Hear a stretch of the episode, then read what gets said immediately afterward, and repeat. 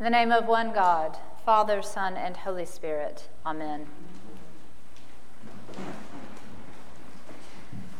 Several years ago, before I even thought about going to seminary and becoming a priest, I was a youth minister at St. Paul's in Selma. One particular group of teens had grown up with Harry Potter, and we had woven the series into much of our Christian formation. One November, I took them to see the latest Harry Potter movie. We loaded up and drove to Montgomery to a packed theater, so much so that the group had to split up in twos and threes as it was too crowded for us to sit together. One of the youth group members was a girl blind from birth.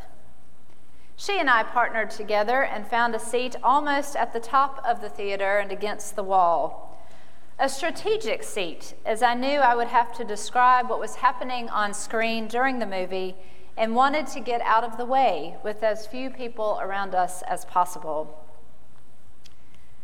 Taylor had been born blind.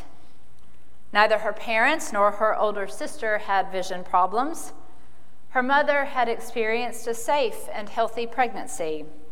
She wasn't a smoker and she didn't drink or indulge in any behaviors that might have affected the pregnancy. When Taylor was born, she seemed like a healthy, perfect baby.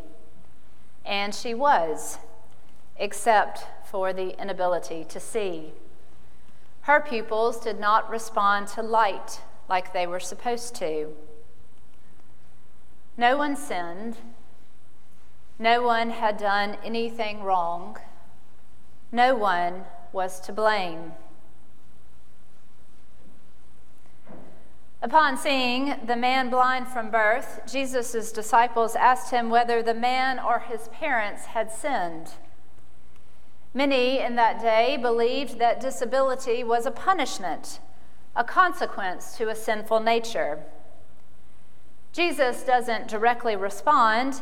Instead, he reframes the way the, way the disciples and by extension, you and me, are called to look at disability. It is not a punishment for sin. Instead, it is an opportunity for the glory of God to be revealed.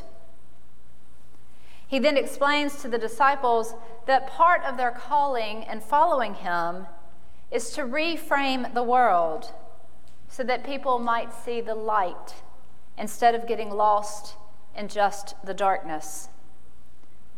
Jesus is the light of the world. To see the world as Jesus sees it is always to see the possibilities of God, not the judgment or the condemnation that we believe God has suffered the world. Taylor and I sat down and settled in. We chatted about our love for Harry Potter the theater was abuzz with excitement. As the lights dimmed and the preview started, the theater quieted. I began to whisper to Taylor, describing what was happening on the scene. I whispered as quietly as I could so as not to disturb those around us. And Taylor, for her part, listened intently, our heads bowed together, almost touching.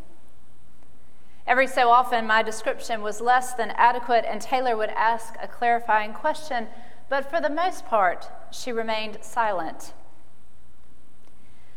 At one point, the people sitting directly in front of us turned around and scowled at us as I was whispering furiously to describe the action on the screen.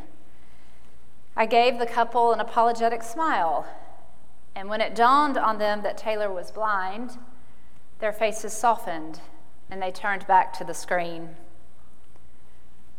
A little while later, a couple of girls behind us began to complain about people who talked at movies. They didn't direct their comments to us per se, but their audible whispers were just loud enough for us and those around us to hear. It was very obvious who they were directed to. Finally, another of our neighbors was much more direct. leaning over and asking me if we would mind not talking during the movie as we were disrupting everyone around us. I apologized and quietly explained that Taylor was blind and I was trying to help her see the movie. He didn't say anything else to me, but it was obvious that he was not pleased. The neighbors and those who had seen him as a beggar began to question the man who had been healed. They were not satisfied with his answers even when he replied in the affirmative. He had been blind since birth and a beggar. Now he could see. They did not understand what had happened, and they were unable to accept such a drastic shift in the circumstances of their world. Though they might not have realized it, they were the most comfortable when the status quo was unencumbered. Change is threatening. The status quo offers comfort and security. They did not appreciate when their environment became disrupted. It challenged them and put them in an uncomfortable place. It made them unsure of what to believe about the world anymore. So they kept needling the man who had been healed instead of celebrating his newfound sight, or at least simply accepting it and being open to him and his new life. They questioned and they judged and they finally rejected him. As the movie continued, Taylor and I scrunched further down into our seats, both of us feeling the tension mounting around us.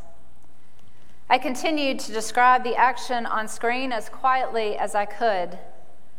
Taylor asked few questions, if any. The girls directly behind us started kicking our seats.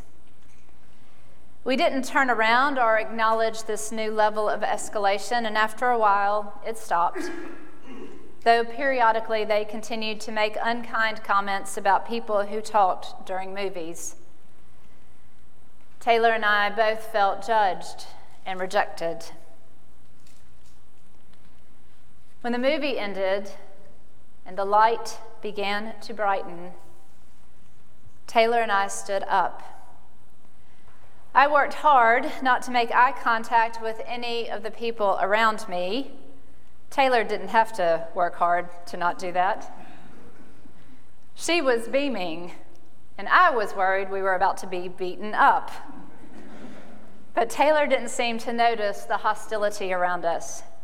She was gushing about the movie, thanking me for my patience and perseverance and making it come to life for her and comparing the movie to the plot of the book. She was full of enthusiasm, so much so that I had to stop her from stepping away from her seat because we were right at the top of the stairs, and I didn't want her to take a misstep and tumble down them. As she took my elbow and we began the precarious journey downward, I would say the word step every time she needed to step down. She gripped my elbow tightly, as well as the handrail. And our unhappy neighbors began to realize the reason that we had whispered throughout the movie as Taylor's disability became obvious. I heard the two girls who had sat directly behind us kicking our chairs and passively aggressively complaining about us say, Oh my God, that girl is blind. That is why she was whispering to her during the movie. The other responded, I'm so embarrassed. Should we go say something? No, the first girl replied. Let's just hang back. And there it was. Even with the dawning realization of the truth of their environment and those in it, they still could not enter into relationship with us. They could not engage with us. Instead, they drove us out. They were not willing to invite us in. maybe because of their shame, or maybe because we were too different, and that made them uncomfortable. I don't know why, and it doesn't really matter. We still felt rejected, exiled, and unworthy. That is what happened to the man born blind and was now healed. Instead of celebrating his newfound sight or even just accepting him, he was driven out, rejected, exiled, found unworthy to be part of the community in his healed state. He could see the light for the first time in his life, and yet he was surrounded by darkness. The shame, the shallowness of a community who could not accept anything more than the status quo. He was judged and rejected not because he had done something wrong, but simply because he had done something different. As Taylor and I reached the bottom of the stair, it had become clear that people were giving us our space. No one was jostling against us or trying to get around us. We walked down the corridor and found the man who had asked me to stop talking standing there, holding the door for us. I thanked him.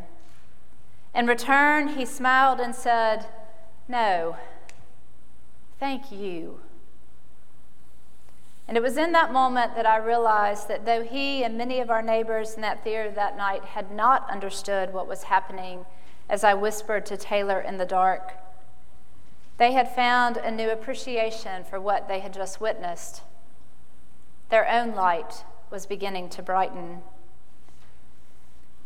It calls that glow that starts down in the depths of your heart and then begins to grow and bring that light, spreading it throughout your whole body in me, knowing I had done the right thing and that those around us had begun to understand and maybe even appreciate those efforts.